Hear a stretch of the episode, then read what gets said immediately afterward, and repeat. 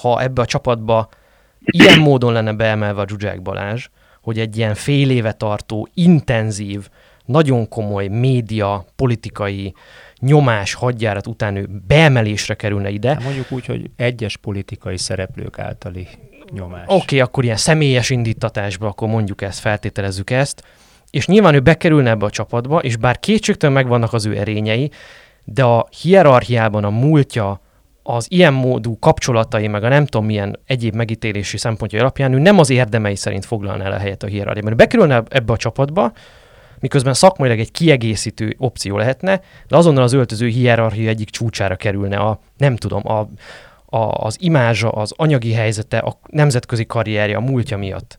Ez egy rendkívül egészségtelen helyzet, és szerintem ezt ismerte fel Márko Rossi akkor, amikor őt dobta.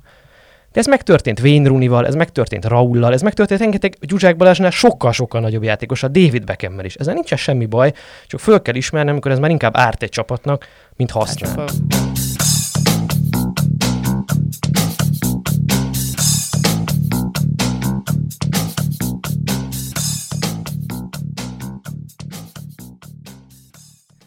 Sziasztok, ez itt az Ittszere 24.hu focis podcastja, én Kele János vagyok, és szokás szerint itt van mellettem Kálnoki kis Attila. Szia! Szia Jani, köszöntöm én is a hallgatókat. Hát egy kemény 7-8 napon vagyunk túl, mármint válogatott szempontból mi más lehetne a téma. Mozgalmas hét volt. Mozgalmas hét volt, nem feltétlenül úgy volt mozgalmas, mint ahogy talán előzetesen számítottunk rá a válogatott nem tudott fölnőni az elvárásokhoz, vagy az elvárások voltak talán túlzóak, majd erről is beszélgetünk, illetve ez lesz a fő vonala a mai adásunknak, meg hát azért az utózöngék is érdekesek, hogy a magyar sajtó mely részeiről pontosan milyen hangok szűrődnek vissza. Mi volt az a Márko Rossi nyilatkozat, ami sokaknál kiverte a biztosítékot? Mely játékosokra gondolhatott akkor, amikor arra utalt, hogy aki nem tartja be az utasításokat, azokat nem fogja többet a keret közelébe engedni. Szóval van témánk bőséggel, és hogy ebben eligazodjunk, abban a segítségünkre Muraközi Balázs lesz, aki a Digisport szakértője, egyfelől másrészt pedig a box2box.hu elemzője. Szia Balázs! Sziasztok, köszöntöm én is a hallgatókat. Szia Balázs! No, azt mondom nekem, hogy számodra csalódás volt ez, amit az elmúlt héten láttunk a magyar válogatottól. Érte téged annyira sok hatásként ez az eredmény sor, vagy sokkal inkább mutatott játék, mint amennyire szemmel láthatólag a közvéleményt érte?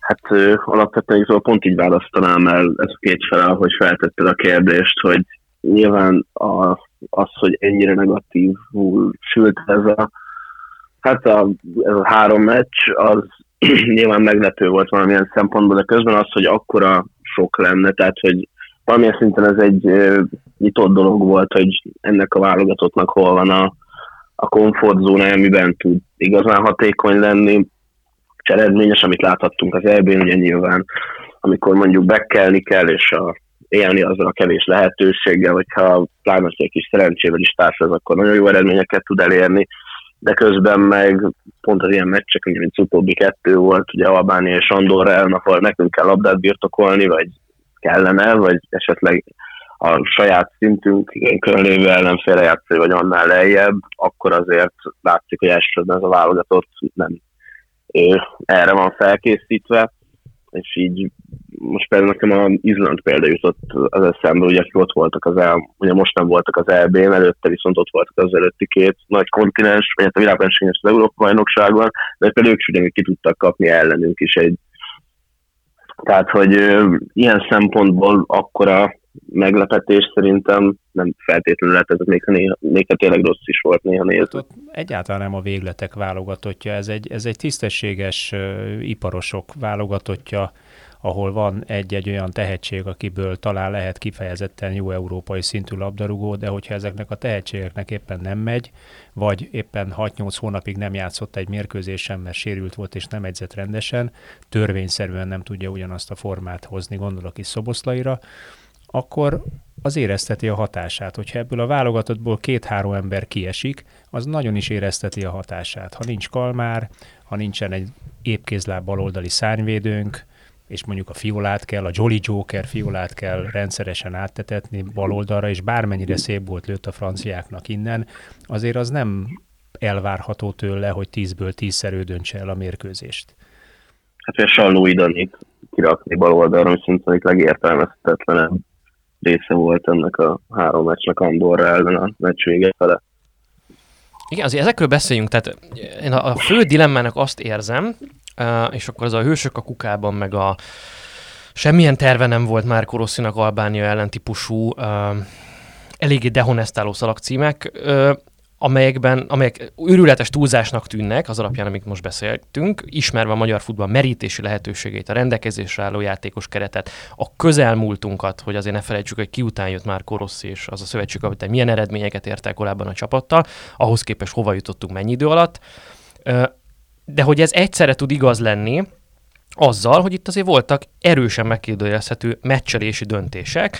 Néhányat említsek, Szoboszlai Dominik csatárként való szerepeltetése, tehát az egyik legnyomástűrőbb játékosat nagyon kevés labdérintésre kárhoztatod, vagy azt a játékosat, aki legjobb a labdával, az nagyon kevés labdérintésre kárhoztatod, mert föltolod csatárba, miközben mögötte nem nagyon vannak olyan játékosok, akik képesek kihozni a labdát.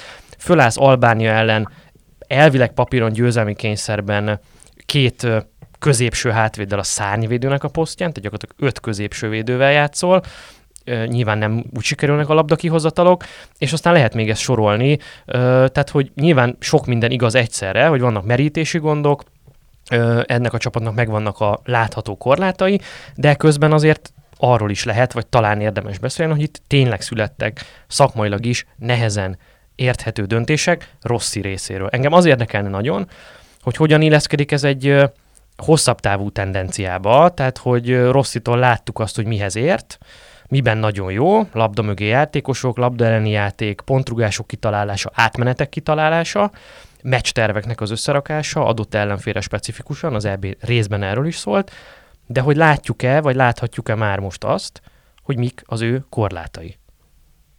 Ez abszolút, és igen, amit elé, elejének említesz, azt én fel is írtam, hogy például az angolok elleni első fél időben remekül látszott, hogy hasonlóan, mint hogy a németek, franciák, portugálok ellen mindig tudtunk egy kicsit csavarni a, az adott meccs termen, ugye főleg nyilván védekezésben, ott is az első fél időben jól, nagyon jól játszotta, hogy mondjuk a Rice kikapcsolta a Sallai és a Szalai egymást váltva. Ugye közben meg, ami nyilván amire te is próbáltál utalni, a, hogy a korlátai, hogy ez nyilván már-már egy ilyen frázis, hogy a válogatott fociban nagyon kevés az idő, nehéz összerakni egy olyan labdás játékot, ami tényleg hatékony lenne, ez nyilván egy nagy válogatottnak is kihívás, nem hogy nekünk. És hogy szerintem például a, az albánok elleni meccsen pedig tényleg az látszódott, meg egyébként mondjuk az angolok ellen a második félidő, hogy ez annyira egyfajta focira van felépítve ez a válogatott, hogyha más próbál játszani, akkor nagyon könnyen szétszakad. Tehát, hogy említetted, hogy kvázi öt belső védővel álltunk föl, és ehhez még hozzáveszünk azt, hogy az öt belső védő nyilván nem nyújtott semmilyen szélességet, se a Botka, se a Fiola nem tudott igazából ott jelentős hozzátenni a támadójátékhoz, vagy széthúzni az ellenfélbe, de még a Nagy Ádám is visszalépett a három belső védő mellé, ami egy igazából teljesen felesleges, vagy hát alapvetően a, ugye pont az lenne a lényege, hogy a három belső védő könnyen szét tudja húzni az ellenfél letámadását, de hát így meg nyilván középről ült ki a csapat, és igazából volt az a kvázi hat védekező típusú játékos, elő pedig a négy nem tudott labdát kapni, és így, amit mondta, hogy a Szoboszlai nem tudott labdához jutni a vonalak között, ami neki a nagy erőssége, csak a mélységi beindulásokra volt használva sokszor, ami meg hát nyilván neki nem a legjobb pontja. Ez egyébként nagyon érdekes, amiket mondasz, és, és valahogy, valahogy még, tehát valahogy afelé vezet el bennünket, hogy elképesztően szűk, ahogy Attila fogalmazott az elején a válogatottnak a komfortzónája, az is, hogy te mondtad Balázs itt a legelején, tehát hogy van egy komfortzóna, amiben ez a, ez a válogatott egészen kiemelkedő teljesítményre képes, akár nagyon erős ellenfelekkel szemben is. Ehhez a komfortzónához kell az, hogy a kulcsemberek, és akkor beszéljünk erről, vagy erre lennék kíváncsi, hogy szerinted kik azok a kulcsemberek, akiknek muszáj jó formában lenni és top formában lenni ehhez, hogy ez működjön, mert hogy ők jó eséllyel a jelenlegi merítésből pótolhatatlanok.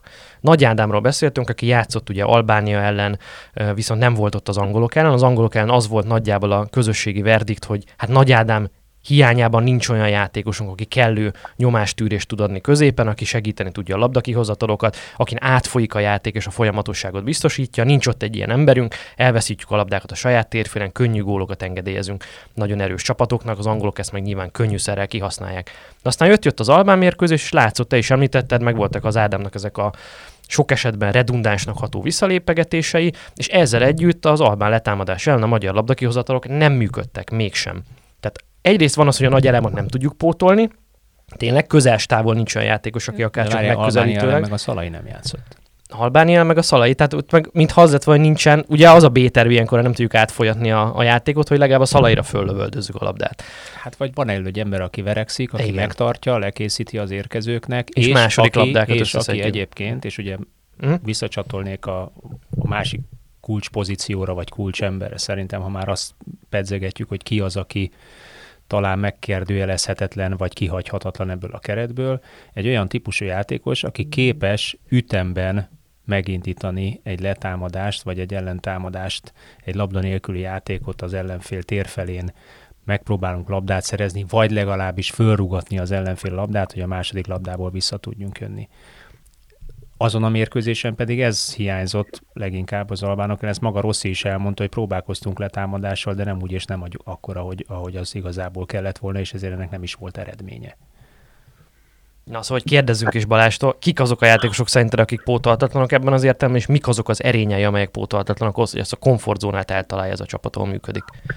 Hát alapvetően ugye említették a Szali Ádámot és a Nagy Ádámot, őket mindenképpen gondolom, és még ehhez hozzáveszünk, hogy Andorra ellen meg a Vili Orbán nem volt, és ugye azért ott voltak már egy Andorrai letámadásán is hátul nagyon csúnyán elszórt labdák, ami nem feltétlenül nézett ki jól, meg mondjuk az utolsó 25 percet, aki visszanéz, mondjuk ne tegye, de ott miután a Nagy Ádám is lement, ott egy teljesen szétcsúszott, és szerintem egyik legszürreálisabb része volt, amit én láttam a válogatottban az utóbbi időben, ez a meccsnek a legvége.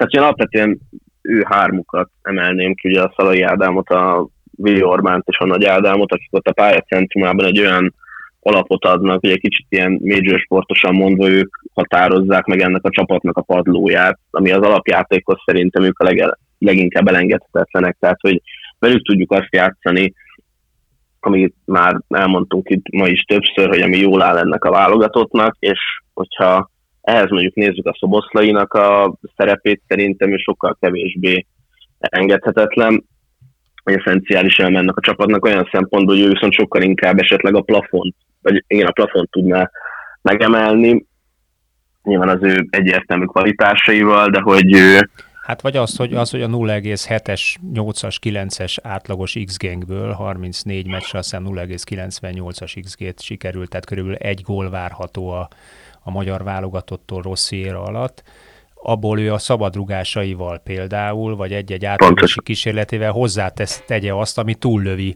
ezt az XG-t, vagy például ugye az Izland ellen is láttuk, hogy, hogy az utolsó pillanatban megiromodik, és valami elképesztő módon és kivégzi Izlandot.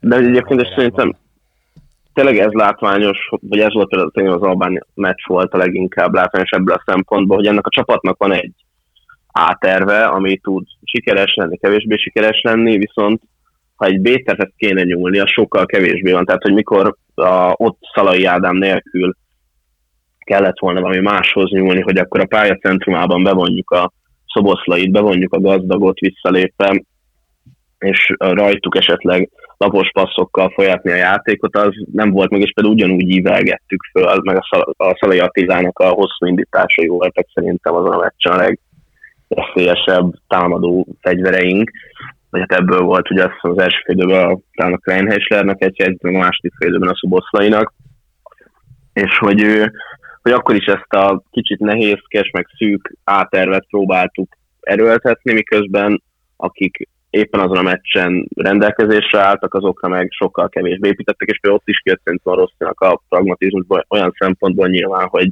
azon a meccsen mert mondjuk még a bal szárnyvédő posztra mondjuk egy sőnhöz nyúlni, aki nyilván támadó, de hogy a szélességet meg tudja adni, és ez meg Andorra ellen látszódott nagyon ott az első 20 perctől. Jól kezdtük ezt, szerintem abban állt a magyar válogatott jobb játékának a titka, hogy ott az olyan alapvető felállt védelem elleni alapvetéseket tudták tartani, mint a szélességbe széthúzta a két szányvédő, mélységbe folyamatosan indult a salla, így a vonalak között is több terület volt, illetve hát nyilván így ezek a mélységindítások is jobban tudtak, hogy a Nagy Ádám is jóval magasabban tudott labdákat kapni, míg az Albánia ellen sokkal kevésbé volt így, vagy sokkal kevésbé merte bevállalni a csapat, mikor a végén megpróbálta bevállalni, ugye akkor a gól is abból jött. Rossi ugye a harmadik mérkőzés Andorra után azt nyilatkozta, hogy volt olyan támadó játékos a csapatban, keretben, aki nem tartotta be az utasításokat, és hogy nála az a, az alapelv, hogy aki nem tartja be az utasításokat, az nem jön többet a keretbe, vagy azt nem hívja többet. Ugye történt már játékossal ilyen dolog, nem is tudom, hogy ő lette nevesítve, de hát nyilván kiderült később, hogy Kádár Tamásról van szó, egy Horvátország idegenbeli mérkőzést Én követően. azt is megkérdezem, hova tűnt Hollander Filip. Vagy Hollander Filip.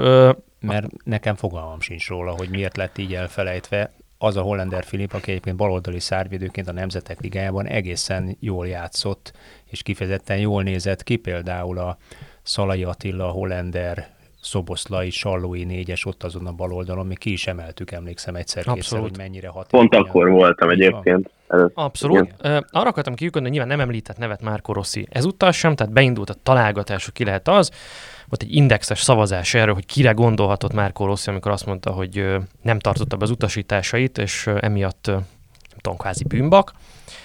És hát a torony magasan nyerte azt a szavazást, legalábbis amikor én legutóbb figyeltem, vagy ránéztem, akkor Szoboszlai Dominik. És ez egyrészt felhívta a figyelmet valamire, és ez nagyon jó rímel arra, amit te most mondtál Balázs, a padló-plafon analógiára, hogy miközben Szoboszlai Dominik valóban képes lehet arra, hogy ennek a csapatnak a plafonját játékban, eredményességben megemelje, akár tudom, irreális módon megemelje, mert hogy megvannak rá a képességei. Ehhez képest valamelyest azonosulok azokkal a, az átlag szurkolókkal, nézőkkel, és akik azt látják, hogy van egy elképesztően magas tagsált fiatal játékosunk, akitől nagyon-nagyon sokat vár a magyar futballközvélemény, nemzetközileg is jegyzik, és ehhez képest a válogatottban a mutatott játéka, és most ez attól akár független is, hogy Izlandnak a végén belőtte, mert hogy azon a mérkőzésen sem játszott jól egyébként. Legalábbis egészen addig a pontig az volt a verdikt, nekem a rengeteg ismerősöm, meg nem ismerősöm írogatott, hogy mit csinál a szoboszlai, bla, bla, bla. Aztán persze a végén belőtte a gólt, de valószínűleg azt érzik az emberek, hogy válogatottban nem azt a teljesítményt nyújtja, amit a klub csapatában, vagy nem érzik ezt a hype-ot, ekvivalensnek azzal, amit ő játékban nyújt a csapatban. Én azt gondolom, hogy ennek az az oka, hogy ugye teljesen más típusú ez a Rossi csapat, sokkal pragmatikusabb, védekezőbb, reaktívabb, kevesebbet van a lábán a labda, kevesebbet támadunk. Tehát az ő erényei nem épülnek annyira szervesen ebbe a csapatba, mint ahogy azt a Red Bull listálóban látjuk. Hát Szoboszlai ez a játékos, ezt mondjuk ki, aki, hogyha Magyarországon marad, akkor a mai napig nem NB1-es játékos. Ezt én szív, szívből tudom nektek mondani, és tiszta szív, őszintén állítom. Megvan ugyanis, ugyanis 15-16 éves korában ezt a gyereket elfelejtették volna.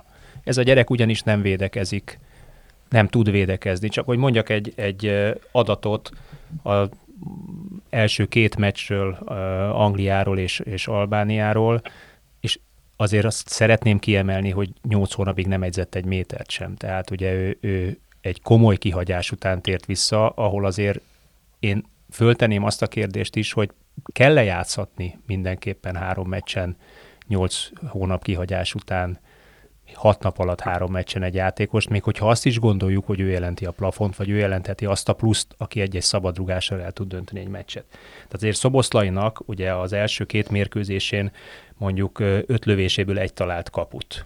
76%-osan passzolt, három csellel próbálkozott nulla sikerrel, és hétből nulla támadó párharcot nyert meg. Tehát ő azért nem az a játékos, vagy nem elsősorban az a játékos, aki mondjuk a brusztolásával fogja fölhívni magára a figyelmet, vagy azzal, hogy a saját térfelén becsúszva szerel, majd onnan elindul és végigcipeli a labdát. Igen, ő futbalista, nem ketrec Ő futbalista és nem ketrec harcos. Magyarországon alapvetően ketrec harcosokat nevelnek egyébként. Nagyon sokszor ugye az a szimpatikus az utánpótlás egyzőknek, ez a visszatérő mondás, hogy aki átmegy a falon, az a jó játékos. Kérdés és, kérdés és minden egyéb nélkül átmegy a falon, ha azt mondják neki. Szoboszlai gondolkodó játékosnak olyan játékos társak kellenek, akik szintén egy-két érintővel tudnak játszani, pontosan lábra és területre adják a labdát, ha kell. Az ez, érde- ez, ez ebben a játékrendszerben ritkán fordul elő. Abszolút. Az érdekelne Balázs tőled, hogy, hogy hogyan lát, mert itt, itt ugye két véglet van megint, tehát A véglet, van egy sztárjátékosunk, egy potenciális világklasszisunk, köré építsük a csapat játékát. Tehát az ő erényeit emeljük ki, mindenki játszon ő alá, és tegyünk föl mindent arra a lapra, hogy nekünk van egy ilyen színvonalú játékosunk, akkor ő a lehető legkomfortosabban érezze magát a csapatban. Ez ugye a plafonnak a föltolása, vagy a, az esélyek maximalizálása erre. És van a másik, amiről eddig beszéltünk, és amit Rossi csinál, hogy van egy padló, ami alá nem megyünk, mert van néhány kulcsjátékosunk, akinek az erényeire építve bebetonozzuk a padlót alul, hogy egy bizonyos szintnél lejjebb azért sose essünk, és hát, hogyha ebbe a típusú játékban nem illeszkedik bele egy-egy fogaskerék, ez van, bízunk abba, hogy ezzel együtt is lesz egy-két villanása, és meglátjuk, hogy ez mire elég. Te hova tennéd itt a garast, vagy hogyan látod ezt hosszú távon? Hát nyilván ez egy nagyon érdekes dilemma, hogy most ugye akkor a legjobb játékosodat kell úgy beilleszteni, hogy ő a leginkább Lubicka legjobban működő 11-et felrakni, és szerintem itt azért a mondjuk ebben a játszós fociban azért jóval kevesebb játékosunk a szoboszlait leszámítva, és ami miatt egyébként a sok kritika is érheti, hogy ugye egyrészt egy extra nagy ittó alatt van ő, meg azzal, hogy egy kevesebb érintéséből kéne látványosan mondjuk hasonló dolgokat hozni, mint ami a Lipcsében, vagy a Salzburgban korábban, ami ugye nyilván abszurd olyan szempontból, hogy ott pont az az ő legnagyobb erénye, hogy a vonalak között megkapva a labdát, ugye el tudja jutatni nagyon jól a 16-oson belül lövéseket alakít ki, ehhez képest az pedig szerintem egy kicsit rossz tendenciája a játéknak, hogyha ő, az ő játékának, hogyha ő nem kap elég labdát azokon a területeken, ahol szeret, akkor nagyon sokat jár vissza nagyon mélyen, ami viszont sokkal kevésbé az erőssége, ez például az Izland elleni meccsen is szerintem nagyon látványos volt, amit pont említettél. Jó, de hát hogyha az egész csapat hátrébb van egy 20 méterrel, mint ahogy egyébként az ő komfortzónája, vagy mondjuk ahogy a, a Lipcse vagy a Salzburg játszik egész évben, akkor, de... akkor messze van a kaputól, tehát ugye akkor konkrétan pont azok az erények, erények nem domborodhatnak ki, ami az ő valódi erénye persze pont erre próbáltam utalni, hogy nyilván a más rendszerében ő valamelyik szélről befelé lépve a vonalak között kap labdát, és ő elsősorban nem abban jó, hogy eljuttassa a labdát a harmadon belül. Most konkrétan megnéztem, hogy a Bundesliga nyilván kicsi a minta, de hogy az alsó 25%-ban van például a progresszív labdacipelésekben, vagy a progresszív passzokban sem annyira kiemelkedő. Nyilván, hogyha ott kapja meg a labdát, ahol veszélyes területek vannak, akkor tud alapvetően sokat hozzátenni a csapat támadójátékához, de hogy ez, igen, ez egy érdekes kérdés, szerintem alapvetően neki ez lesz itt a szerepe a rossz csapatban, és én nem látom, hogy lenne egy olyan elmozdulás, amiben ő ennél fogva jobban tudna illeni, vagy más. Azért vannak itt még érdekes személyi kérdések, és bár Isten lássa lelkem, hogy rendkívül unom, és a világ legunalmasabb kérdésének gondolom ezt az egészet, részben, részben pedig egy mesterségesen gerjesztett mondva csinált ügynek, aminek vannak egyrészt ilyen kattintás számnövelő vonatkozásai, meg szerintem más típusú vonatkozása is, de hát nem megkerülhető a kérdés, hogy ez a típusú hisztéria, ami kibontakozott a, az eredmények kapcsán, ami ugye Rosszinak a fölkérdezésétől sem tartózkodik most már, hogy ezek vajon összefüggésben vannak-e azzal, hogy van egy jól látható akarat arra vonatkozóan, hogy Zsuzsák Balázs újra válogatott legyen. Tehát amikor a NB1-es mérkőzések után az ellenfél edzőjét arról kérdezi a sportlap tudósítója, hogy szerinte Zsuzsák Balázsnak be kell -e kerülni a válogatottba, az egyrészt szerintem röhelyes, másrészt meg elég jól körülírja ezt a, az akaratot vagy szándékot, amit itt most megfogalmaztam. Szóval szerinted van egy Zsuzsák kérdés, ez a mostani három mérkőzéshez... Hogy egy mennyire frusztrálja ez a Zsuzsák kérdés egyáltalán Márko Rossi és a. A, a csapatot egyáltalán, és hogy most meggyengülhetette annyira a pozíció Márko Rosszinak, hogy azért történik ez most, amiről beszélgetünk, mert hogy vannak, akik úgy vélik esetleg, hogy a kapitánynak picit gyengébbek a pozíciói, mint néhány hónappal korábban, úgyhogy most még nagyobb nyomás alá lehet helyezni, és akkor hát ha válogatottsági rekord lesz Zsuzsák Balázsból. Hát szerintem sportszakmailag nézve nem nagyon látom, és például neki a helye hol lehetne ebbe a rossz csapatban, hogyha tényleg marad ez a mostani játékrendszer, ugye például az Andorán, mert sokan gondolkodtak, hogy akkor ez most lehet, hogy 4-3-3 lesz, ugye Sönnel és Sallai, ugye nem lett, esetleg talán abba illeszkedhetne, bár még megmondom, hogy sokat nem láttam a Debrecenben, de ebben a 3 5 2 viszont szerintem egészen biztosan, hogy nem, és amit például a Rosszinál egy, egy, egy ilyen nulladik elvárás, hogy ő labda nélkül viszont meg pláne nem tudna szerintem már annyit hozzátenni, ami ezen a szinten elvárt lenne. A, most az, hogy a politikai nyomás milyen, vagy hogy van-e ilyen, az nyilván egy másik kérdés. Most esetleg ez a Nemzeti Sport címlap is érdekes, hogy ott egyből a, ugye a hősök, bukott hősök mellett a dzsuzsáknak a képe van. Szerintem már Rossi ezt tökéletesen lezárta ezt a kérdést a külügyminiszteri poszt vagy felvetés után, amikor ő azt mondta, hogy jelen pillanatban Zsuzsák Balázs a Debrecenben egy ilyen, hát minek nevezzem, mélységirányítót játszik, ami egyébként neki kétségkívül nem áll rosszul, hiszen azt ne vegyük el azt a, azt a hatalmas erény Balástól, hogy szerintem a mai napig azért nemzetközi szintű ballába van. Ő az a játékos, sok egyike Magyarországon, aki 40 méterre pont oda tudja rúgni a labdát, ahova szeretné. Ahogy Hofi mondta, nem elé fél méterrel, nem mögé fél méterrel, hanem pont oda.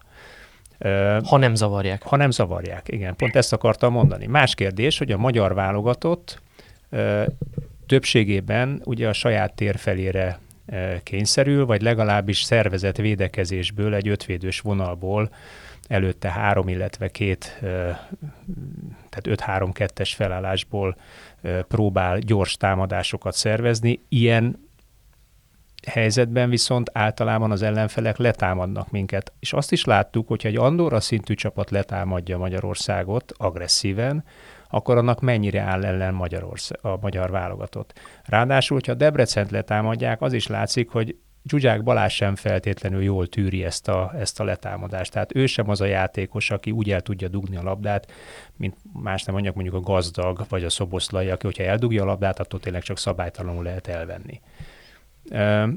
És a Rossi azt mondta, hogy ő pontosan emiatt, amit itt körülírtam, nem látja a helyét pillanatnyilag a magyar válogatottban, mert úgy gondolja, hogy van jobb megoldás nála. Ott van például Schäfer, aki szerintem ugyanezen a két kiemelt meccsen, aminek megnéztem a statisztikáit, torony magasan lógott ki fölfele a, a magyar válogatottból, elképesztő jó mutatókat csinált, és ugyan Schäfer nem egy mélységirányító, de egy igazi nyolcas, aki mondjuk box-to-box odaér a, a két 16-os között bárhova. Egyébként 94%-osan passzolt Anglia és Albánia ellen 3 per 3-as cselmutatója van, és mondjuk 11 per 10-es támadó párharcot uh, nyert meg, ami jelzi azt, hogy előre is és hátrafele is egészen jól dolgozik. Most amikor arról beszéltünk korábban, hogy Nagy Ádám az egyik olyan pontjának a válogatottnak, aki meghatározza a padlót, tehát hogy ha ő ott van a csapatban, az egy bizonyos szint alá nem esik a teljesítmény, viszont ha ő kiesik, akkor a közels távol nincs játékos, aki pótolhatja őt. Én azt gondolom, hogy ez lehet egy olyan pontja a rossz érvelésnének, ami megtámadható, mármint nyilván nem szakmailag komolyan vehető érvek alapján, hanem formál logikailag, hogy hát itt van Zsuzsák Balázs, aki hatos poszton játszik a magyar bajnokságban, nemzetközi rutinja van, és így tovább, és így tovább. Ha nincsen Nagy Ádám, akkor legalább egy B-tervnek biztosan jó, ugye hallottuk ezeket, hogy lélegezzen együtt a csapattal, és így tovább, és így tovább. De közben meg azt láttuk, hogy például Nagy Ádámnak, az Európa-bajnokságon nyújtott teljesítményt vesszük elő, ami azért is fontos, mert ha eltekintünk most a VB selejtezőktől, bár ugye itt is lesz még meccsünk Varsóban, meg Londonban, tehát nem kifejezetten könnyű túrák, akkor ugye a Nemzetek Ligája A divíziójában vagyunk, ahol azért kifejezetten erős csapatok fognak szembe jönni velünk, és amikor ilyen csapatokkal játszottunk az EB-n, akkor a, a Nagy Ádám teljesítménynek az egyik legjobb fokmérője az volt, hogy ő meccsenként nem tudom, 8-9-10 labdaszerzéssel, meg 4-5 szereléssel tudta észrevétetni magát, és, és a védelem előtt játszva ezt a szűrőszerepet megjátszható. Bá, és emellé bármikor megjátszható, viszonylag nyomástűrő is, és hát szerelni is tudna. Most a Zsuzsák Balázs sok mindenne meg lehet vádolni, de hogy mondjuk szerelni tudna, azzal szerintem senki nem vádolná őt meg. Szóval nagyon sok sebből vérzik ez a, ez a logikai felállás, én mégis valahogy egy picit féltem már Koroszit abban az értelemben, hogy nem sokáig fogja tudni tartani a pozícióit, mert ezek a pozíciók gyengülnek, ugye onnan indultunk, hogy MB2-ben nem válogatok játékost, ami egy ilyen abszolút jó dami változó volt, mert hát valaki vagy MB2-es játékos, vagy nem, a Zsuzsák Balázs MB2-es játékos volt, nem válogattuk be. Most már ott vagyunk, hogy puhulnak az érvek, és akkor jönnek ezek a soft szoftabb változók, hogy hát, mert hogy a, a nyomástűrés, a nemzetközi szint, a futerleget, a gyorsasága, nem tudom, az már ugye ilyen szubjektív megítélés kérdése, mert valaki nézi az emberet, és azt gondolhatja, hogy ha valaki a mezőkövesd ellen elég jónak tűnik, akkor az Albánia ellen is jó lesz, miközben tudjuk, hogy nem, és hát most sajnos az eredmények sem úgy alakultak, és én kicsit féltem a rosszit, hogy, hogy föl kell adni. Én fölteszem másképp ez a kérdés. Tehát egy magyar válogatott elbírja azt, hogy két olyan játékosa legyen, aki adott esetben a plafon tudja jelenteni, mert azt ne vegyük el Balástól, hogy adott esetben egy jó ballábas szabadrugással, egy jó ballábas szöglettel, egy jó ballábas mélységindítással ő is el tud akár dönteni meccset. Láttuk egyébként talán az utolsó vagy utolsó előtti válogatott meccsén milyen szép gólpaszt adott, ha jól emlékszem, Szalainak. Tehát ő is képes olyan extrára, csak hogy ez az egy vagy két extra... Ez már két éve volt. Igen, azért mondom, hogy ez az egy vagy két, két éve ezelőtti egy vagy két extra, az, az elegendő ahhoz, hogy semlegesítse azt a, azokat a hiányosságokat, ami óhatatlan, hogy a kor előre haladtával, a pozíció, a pályán elfoglalt pozíciójából adódóan gátja lehet egy magyar válogatottnak. Hát most itt szerintem ez egy nyilván érdekes térdolf, és ez jól leméri a Rosszinak a hozzáállását, hogy most nyilván fel sem merült erre a három meccs, hogy a Zsuzsák lenne behívva, hogy mondjuk akkor, akkor a Séfert rakja vissza a védelem elé, és amit említettél, szerintem nagyon jól, vagy szerintem is nagyon jól nézett, ugye párharcokban erős, és hogy azért ez valószínűleg nem ér annyit, mondjuk az az egy-egy villanás Zsáktól, ha még van benne ezen a szinten is, hogy mondjuk egy olyan indítást egy elindítva egy támadó átmenetet, vagy egy pontrugásból veszélyes lenne, amit viszont valamilyen szinten meg elvesz nyilván, vagy elvenne a labdálni játéka, amit a Schaefer meg abszolút hozzá tud tenni amellett, hogy a fentiekben nyilván nem nincs azon a szinten, mint a Balázs. Én kérdeznék még valamit, ha már, vagy van még Balázs téma, mely lezárt. Én, én, még, én még egy dolgot szeretnék ha mondani. lezárjuk a Balázs témát, akkor még egy Egyetlen egy dolgot szeretnék ehhez mondani. Szerintem fontos vetület ennek a kérdésnek az is.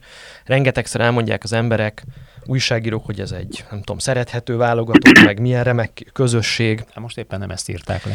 Igen. Én most is ezt mondom, hogy ez egy nagyon remek közösség, és egy, és egy nagyon jó válogatott, egy nagyon szimpatikus válogatott, amelynek, amelynek az egyik oka az, vagy nagy részt az, hogy messziről látszik, hogy ez egy teljesítmény alapúan szerveződő valami. Mindenki érdemei szerint kerül be és ki, és a csapaton belül érdemei szerint van az ő helyzete, az ő pozíciója az öltözön belüli hierarchiában. Ez hát rendkívül legalábbis fontos. Egy, egy nagyon hosszú ideje, rossz ideje ez így van. Előtte nem mindig volt Előtte így. Nem, ezt de azért ez, ezt hangsúlyozzuk Azt akarom mondani, hogy ez a csapat... Többnyire nem így volt. Igen, de hogy ez a csapat attól is jó, hogyha valaki sportolt, meg volt csapatban, az pontosan tudja, hogy mennyire fontos egy csapat kohézió szempontjából az, hogyha tagjai úgy érzik, hogy itt mindenki érdemei szerint ítéltetik meg. Ha ebbe a csapatba ilyen módon lenne beemelve a Zsuzsák Balázs, hogy egy ilyen fél éve tartó, intenzív, nagyon komoly média, politikai nyomás hadjárat után ő beemelésre kerülne ide. Hát mondjuk úgy, hogy egyes politikai szereplők általi nyomás. Oké, okay, akkor ilyen személyes indítatásba, akkor mondjuk ezt, feltételezzük ezt, és nyilván ő bekerülne ebbe a csapatba, és bár kétségtelen megvannak az ő erényei, de a hierarchiában a múltja, az ilyen módú kapcsolatai, meg a nem tudom milyen egyéb megítélési szempontja alapján ő nem az érdemei szerint foglalná el a helyet a hierarchiában. Bekerülne ebbe a csapatba, miközben szakmailag egy kiegészítő opció lehetne, de azonnal az öltöző hierarchia egyik csúcsára kerülne a, nem tudom, a, a, az imázsa, az anyagi helyzete, a nemzetközi karrierje, a múltja miatt. Ez egy rendkívül egészségtelen helyzet, és szerintem ezt ismerte fel Márko Rossi akkor, amikor őt dobta. De ez megtörtént Wayne ez megtörtént Raullal, ez megtörtént rengeteg Zsuzsák Balázsnál sokkal-sokkal nagyobb játékos, a David Beckham is. Ezzel nincsen semmi baj, csak föl kell ismerni, amikor ez már inkább árt egy csapatnak, mint használ. Hát csak a, valószínűleg a brit külügyminiszter nem szólt azért, hogy a David Beckhamet vagy hát a Rooney tegyék vissza a csapatba. Jó, és ezzel én is lezártam akkor Balázs témát. Na de, de viszont nekem van egy ugye másik kulcspozíció a Szalai Ádám. Beszéltünk már róla egy, egy rövidet, de tényleg pótolhatatlan Szalai Ádám, vagy ti láttok olyan embert közelben, távolban, aki hasonló karakterrel, ha nem is ekkora nemzetközi rutinnal, vagy nem is ekkora meccs per gólátlaggal, hiszen ő már 75 per 25-ös magyar válogatottban, ami azért nem tekinthető egy gyenge mutatónak, sőt. Ja, a 17. Sőt, játékos, aki elérte a 25 gólt. A egyébként. magyar futball történelmében. Abszolút. Tehát ez egy, ez egy egész komoly, nagyon elismerés, elismerésre méltó teljesítmény, de láttuk-e olyat, aki, aki képes hasonlóra? Én pont erre akartam. Viselkedni. Pont erre akartam kitérni igen, a... Én igen, csak kíváncsi vagyok, hogy ti igen Én meg pont akartam, én nem feltétlenül, és pont erre akartam kitérni meg a szoboszlainak a kapcsán, hogy valószínűleg itt az elmozdulást az nem a szoboszlainak a jelenléte fogja okozni szerintem, hanem azt, hogy a, ebből a játékból, nem az, hogy a szalainak szerintem nincsen reális alternatívája, és az, amit meg már igazából mondtam, akarom ismételni magamat, hogy az meg látszódott, hogy más típusú játékosokhoz nem tudtuk igazítani a játékunkat, Albánia ellen például, és hogy ezen viszont, ha nem lesz Szalai, akkor Szalai ellen, akkor ezen minden bizonyal változtatni kell, de kíváncsi vagyok. le a meszt, adjuk vissza a szereplésünket? Hát, nem, nem, nem, hát abszolút. Na, de akkor én mondok egy alternatívát. De kíváncsi vagyok mondom még egyszer, nem 75 per 25, de ott van a Novoti Soma, aki karakterében ma már Bundesliga játékos, egyébként egész sűrűn játszott a Bundesliga 2-ben és gólokat is lőtt. Itt pillanatnyilag ragaszkodtak a szerződtetéséhez még akkor is, hogyha nem stabil kezdő, tehát ők azt látják, hogy valószínűleg egy taktikát kiválóan német Bundesligáról beszélünk, tehát egy Bundesliga taktikát kiválóan betartó játékosról van szó. Valószínűleg egy jó közösségi emberről, mert nem kivágták valamit macskát szarni a keretből. És egyébként egy ugyanilyen harcos verekedős, minden méterért, minden labdáért megküzdő labdarúgóról van szó, mint ami Szalai Ádám. Én nem azt mondom, hogy kvalitásában a kettő és nemzetközi rutanyában ugyanaz, de én, én azért azt nem írnám le, hogyha mondjuk nincs Szalai Ádám, akkor Szoboszlait kell betenni, vagy Sallait kell betenni center pozícióba. Na de tudod itt mi a döntési... Mikor van más? De tudod mi itt a döntési fa, vagy a, a, a helyzet, ugye, hogy, hogy ha nincs szalai minőségű, ami legyünk őszintén a Igen. nemzetközi középszint alja, tehát amikor Nagy Ádámról is beszélünk, hát az jó, fontos, az, fo- sokkal az fontos kiemelni, hogy a, például Nagy Ádám, aki a magyar válogatottban ilyen pótolhatatlan izé, alapja a játékoknak, ő a nemzetközi középszint alja. Olasz kettő okay, csak hogy... Széria B. Szóval itt azt kell vegteni, hogy ha ezt a szintet sem tudjuk minőségben pótolni, akkor van-e, érte ragaszko- van-e értelme ragaszkodni a, ahhoz a stílushoz és ahhoz a karakterhez, vagy inkább nézzük meg, hogy ki az, aki közelebb van kvalitásban ahhoz a nemzetközi középszint aljához, viszont kicsit más stílusú, tehát a játékon kell igazítani. Lehet, lehet ez így a döntés, nézni, szerintem. lehet így, igen, abszolút. Tehát ha az a döntés, döntés, ez egy döntés hogy a stílushoz ragaszkodunk, akkor valószínűleg a Novotni Soma van hozzá legközelebb, ebben egyetértek. Balázs? Balázs? Én erre, prób- erre, erre próbáltam utalni, hogy ö, szerintem itt nem egy ilyen ö, like for like hasonlást kell keresni a szalaira, hanem tényleg azokhoz igazítani a játékot, amit most itt olyan jobban kifejtett, hogy ö, azokhoz igazítani, akik vannak, és valószínűleg kvalitásban feljebb is állnak, és ez szerintem elkerülhetetlen lesz. Hát igen, csak kérdés az, hogy, hogy alkalmas-e a mindenkori magyar válogatott arra, hogy akár két vagy három formációban és játékelképzeléssel is tudjon játszani, akár mérkőzés közben a 15. percben váltani egyikről a másikra, mint ahogy láttuk egyébként például a Dánoknál az EB-n, láttuk az olaszoknál az EB-n, hogy képesek, képesek mérkőzésen belül is még akár szerkezetet is váltani, mert reagálnak, úgy reagálnak az adott mérkőzésre a szövetségi kapitányok, hogy ha jól emlékszem, a Dánoknál itt a, az, a Anderson tolták föl, ugye? A, a Christiansen. Christiansen. A Christensen. Christensen tolták föl, ugye egyszer csak hirtelen, és akkor váltottak uh, játékrendszert, uh, az egész játékelképzelésen, és ült az egész. Tehát, hogy egy magyar válogatottnak pont ez a fajta európai középmezőny, azon lehet vitatkozni, hogy nagyon az alja, kicsit az alja, vagy most már a közepe. Én inkább azt mondanám, hogy azért ezt ne vegyük el tőlük ezt az elmúlt két évet, sőt, ez, ezt azért láttuk ezt a válogatottat letámadni, azt ne felejtsétek el a Nemzetek Ligájába, és kiválóan működött a törökök ellen, meg utána nem is tudom, kivel játszottunk, még azok ellen is nagyon jól működött. Szerbek. Szerbek ellen is nagyon jól működött. Tehát itt azért a, a magyarhoz hasonló kvalitású válogatottak ellen láttuk már igazán jól focizni ezt a csapatot akkor, amikor valóban helyén volt mindenki, ahogy mondtátok, helyén volt ez a tengely, meg volt a Szalai, Szoboszlai, Nagy Ádám, Sallai. Sallai, kit mondtunk, még Orbán, Igen. mondjuk ez a, ez a, ez a középső Ez tengés. a csapat fele. mondjuk Igen. már. De hogyha ez látszik. hogy, hogy, hogy ezen kell -e, vagy tudunk-e változtatni mi? Tudunk-e akár azt mondani, hogy figyelj gyerekek, nem megy a három védőbe, 20. percben átállunk 4-4-2-be. Én szerintem formációt tudunk változtatni. Az, az De, de alkalmas-e ez a keret arra, hogy az pontosan úgy, úgy leoktatva lejátsza? Inkább ez a baj. Szerintem is itt a, igen, tehát szerintem a Persze, mert formációváltással, formációváltással... a bábukat, ahova akarom, csak Persze, hogy az működik, csak- vagy nem működik. igen, csak inkább szerintem az volt a látványos, hogy játékfelfogásban nem tudunk váltani, amikor tényleg labdát kéne birtokolni, például nem tudom, a Gulácsi sokszor már ösztönösen keresi a, egyből a hosszú passzokat, akkor is, amikor mondjuk lenne megjátszható játékos, mondjuk a fellépő Orbán, vagy a nagy, visszalépő Nagy Ádám, De Vagy miért, hogy működ, de mondjuk- miért működött ez a szerbek ellen, meg a törökök ellen?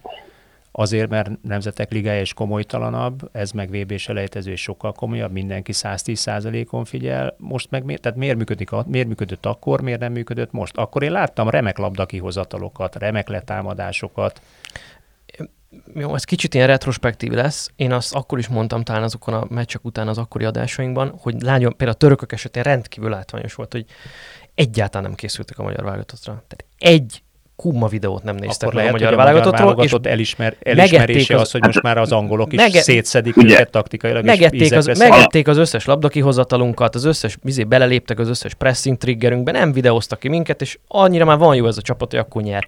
De most már ez nem Hát igaz. meg ugye alapvet, alapvetően ugye pont, ha jól emlékszem, akkor váltott Rossi erre a háromvédős Igen. szisztémára a Velsz elleni vereség után, szóval még valamilyen szinten az újdonság ereje is volt.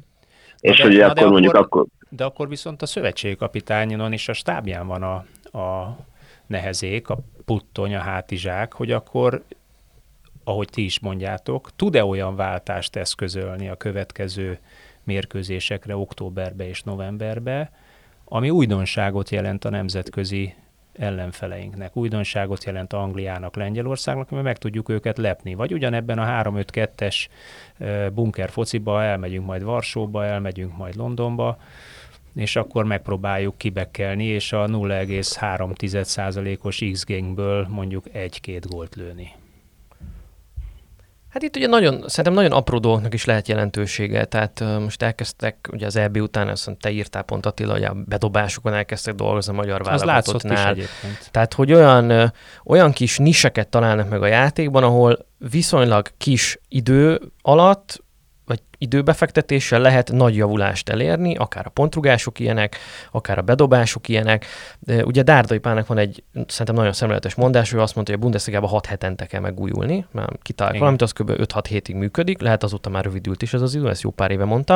A válogatott fociban nyilván nem ennyire szoros a- az időintervallum, de szerintem itt is kb. egy évig lehet elmenni ugyanazzal a tervvel, főleg ha az ember azzal sikeres lesz, akkor utána már nem jön szembe olyan válogatott, amelyik nem tudja, hogy mit Azt mondják, csinálsz. Felkiáltójel villog, hoppá, ezekre figyelni Így van, kell, és- ezt jól csinálják. Ezt jól csinálják, arra figyelnek, és akkor új dolgokat kell kitalálni. Ez lehet csak annyi, hogy egy, egy másik pressing triggert építesz be a játékba, másik erre indul a letámadás, másik irányból, másik szögből jön, más labda kihozatali sémád, erről a Balázs biztos hosszabban tud beszélni. Szerintem ilyen, inkább ezekről van szó, mint sem arról, hogy most 3-5-2 vagy 4-4-2 vagy 4-3-3. Ezek ilyen, szerintem a, a pályán ilyen teljes valójukban igazából meg sem jelenő számhalmazok ezek, hogy 4-3-3. Jó, jó, persze. Csak ugye az, az volt a kérdés, hogy működik, ha váltasz, vagy nem működik, Vagy ha nem, váltasz. És igen. magyar, magyar válogatóan az látszott, hogy akárhányszor váltani akart volna, még ha nem is csak szerkezetében, de játék felfogásában, vagy taktikai részeiben váltani akart volna, az nem feltétlenül működött. Tehát annyira be van betonozva, hogy mondtad, ez a,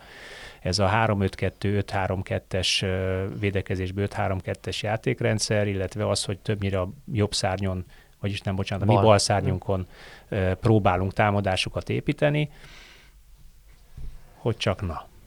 vagy hogy egyébként erről a Militáriván írt egy nagyon jó cikket, hogy ösztönösen mennyire van benne a játékosokban például az, és a Gulácsinál is erre próbáltam utalni, vagy az, hogy ha mondjuk labdaszerzés után általában egy oldalon akarjuk végigvinni, ugye a kontraktot most az említett balszárnyom, vagy a másik, hogy nyilván így kiszámíthatóbbá válik a labdavesztés, és az, hogy ha mondjuk a bal oldalon szerzünk a Szalai Attila a labdát, és ott próbáljuk előrevinni, akkor nem lesz az, hogy úgy szétkad a csapat, mint ami viszont annyiszor látszódott ezen a három meccsen, amikor viszont megpróbáltunk ennél valamilyen szinten bonyolultabban játszani, és egyébként szerintem mondjuk a Nemzetek Ligája meccseken, ugye, ahol nyilván jó ellenfelek ellen fogunk játszani, vagy hát magasabb kvalitású ellenfelek ellen, ott szerintem még fog ez a csapat jó eredményeket elérni a mostani felfogással is.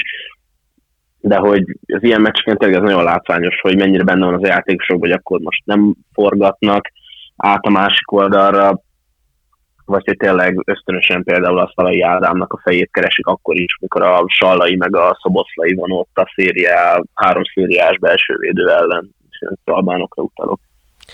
Egyébként ez egy érdekes ilyen éveken át húzódó vitáig vezet vissza bennünket, ezek a bizonyos elhíresült automatizmusok, amiket amikor megjelennek a magyar válogatott játékában, akkor rendkívül hangosan ünneplünk, hogy mondjuk egy Lékensz Rossi összehasonlításban, hogy jé, vannak ilyen automatizmusok a csapatjátéka, vagy dárdai, hogy így a játékosnak nem kell gondolkodni, mert tudja, hogy megvan az ABC megoldás, azokat végigpörgeti viszonylag gyorsan, és látja, hogy mit kell csinálni. Ettől gyorsul a játék. Ettől gyorsul a játék, és ugye a magyar játékosok ráadásul rendkívüli módon igénylik is ezt, mert hát az egész magyar képzési szisztéma úgy épül föl, hogy ilyen automatizmusokat próbálunk a játékosoknak adni, több-kevesebb sikerrel. Ugye ez nagyon szépen kirajzolja a padlót, de ugye egy bizonyos ponton eljött, és szerintem erről beszél a Balázs most, hogy amikor a plafont viszont már akadályozott, egy csomó esetben meg kéne szabadulni néha az automatizmusoktól, ha azok nem működnek, és elkezdeni valami kreatívabb gondolkodást elővenni, hogy figyelj, most nem kell ezt erőltetni, mert ezt már tudják, hogy ezt fogom csinálni. Olvassák, hogy ezt fogom csinálni. Csináljunk valami mást, viszont ugye, ha nagyon erre van trenírozva egy csapat ezekre az automatizmusokra, akkor nehéz kilépni ebből a, ebből a, ebből a szabályozott világból, és én most valahogy ennek a határán látom ezt a rossz csapatot, ami mondom, egyszerre jó és egyszerre rossz. No, az abban talán egyetértettünk, hogy ez nem a világ vége, hogy köt hát egyáltalán nyerni. Nem, egyáltalán nem. Tehát én, én nem vágok eret magamon ezen, hogy most a magyar válogatott egyébként nem jut ki a világbajnokságra 86 után újra, mert hogy egyébként azt mindenki tudja, és le is szögezhetjük, hogy a világbajnokságra 13 európai nemzet jut ki, ellenben a 24 EB résztvevővel, tehát e, ugye feleződik kis túlzás. Még a régi EB-re is könnyebb volt kijutni, mint a Így van, tehát, tehát ez, egy, ez, egy, ez egy nagyon-nagyon magas szín, nagyon-nagyon nehéz, és én azt gondolom, hogy egy sportpályafutásban, vagy egy sportcsapat fejlődési ívében e, ekkora ugrás nem feltétlenül van benne. Tehát mi, hogyha meg tudjuk ismételni mondjuk azt, hogy 2000 mikor 24-ben lesz legközelebb, ugye EB 2024-ben szintén és esetleg zöggenőmentesebben kijutunk az EB-re, azt én már egy nagyon nagy sikernek e, tudom be, és tök természetes a sportban, hogy vannak ilyen hullámvölgyek. Én éppen ezért tartózkodnék az olyan típusú címszavaktól, amik az utóbbi napokban megjelentek, mert, mert ezek hangzatosak, de ennyire a sport nem végletes még a magyar válogatott sem ennyire végletes, még ha azt is látjuk, hogy Andor ellen képes az utolsó 10 percben beseggelni, és földörzsöli a hátunkat a háló. Végszónak is remek volt. Mond Balázs, mond. Hát csak annyi, hogy nyilván most itt felmerülne azt itt szerintem, hogy a rosszit le kell váltani. Ugye most itt egyrészt érdemes megnézni azt, hogy milyen... Bennem se. Tehát, hogy csak hogy itt szerintem az érzékletes, hogy érdemes megnézni, hogy mi, hol volt ez a csapat előtte, hogy azon bőven emelt egy szintet, és akkor most olyan úrá optimizmus lett sokakban, hogy esetleg még egy szintet vizionálnak ebbe a csapatba, csak szerintem itt ugye esetleg a rossz hát nélkül az is... kikapott a szögezzük le, most oda-vissza Pontosan. megverte. És egy nagyon szar játékkal, de még kettő egyre megverte, tehát egy brutálisan Igen. gyenge játékkal megverte. Három-négy éve kapott ki ez a csapat, ugye? Négy, négy, négy éve kapott június. ki ez a csapat Andorától, tehát volt honnan és pont, lépni. És hogy szerintem itt esetleges váltással elnézem, miből válogathat egy magyar válogatott a kispadjára, még az is benne lenne, hogy ahelyett, hogy egy szintet, még egy szintet feljebb lépnének, vagy sokkal inkább benne lenne az, hogy oda esnének vissza. Jó, hát fogunk még biztos, hogy beszélgetni erről. Én meggyőződ, de nekem meggyőződésem az, hogy a Márko Rossi állása nincsen azért veszélyben. Hát meg, hogy Szoboszlaival is legyünk nyugodtan nagyobb türelemmel, tehát... Az egy nagyon egy... ijesztő dolog, hogy egy ilyen szavazás a Szoboszlai Dominik nyer meg az Indexen, ami ugye a leg, egyik leglátogatottabb a magyar portál, szerintem egy végtelen toxikus közeget jelez a magyar hát futball körül. a szurkolói lélektant adja vissza, amelyik vég, végletes, abszolút végletes. De mi lenne, ha erre nem erő, egy tehát, Isten vagy, Európa és világklasszis, ha nem megy olyan játék, akkor meg pöcegödör De minket, minket vesznek le. elő mindig azzal, hogy állandóan kritikusak vagyunk és fanyalgunk, és, és, és, és, és, és itt jön ki, hogy, hogy valójában a, kritika az más a kritikai egyébként. attitűd és az autonóm hozzáállás a dolgokhoz, hogy valamit szemlélek, és meg akarok érteni, és értelmezni akarom, és meg akarom értetni, hogy az bizonyos esetekben fanyalgásnak hat, de most meg sokkal józanabbul vagy képes tekinteni ezeket a dökkenőket is, mint amikor valaki szégyentelenül rájátszik az ilyen ösztönös indulataira a közönségnek, meg a, a közönségnek, hogy én ezzel nem nagyon tudok azonosulni, úgyhogy én ezt próbálnám mindenkinek átadni, hogy ezt vigye magával ebből az adásból, hogy higgadtan kettőt hátralépve bizalommal forduljunk e felé a csapat felé, mert megérdemli a szövetség kapitányával együtt is. Jó. No. Köszönjük szépen, Balázs, hogy itt voltál velünk. Nagyon hasznos gondolatokat mondtál, a hallgatóknak pedig a figyelmet köszönjük, és arra kérjük őket, hogy tartsanak majd velünk a jövő héten is. Jövünk majd egy új témával és egy új vendéggel. Sziasztok! Sziasztok! Sziasztok, köszönöm a meghívást!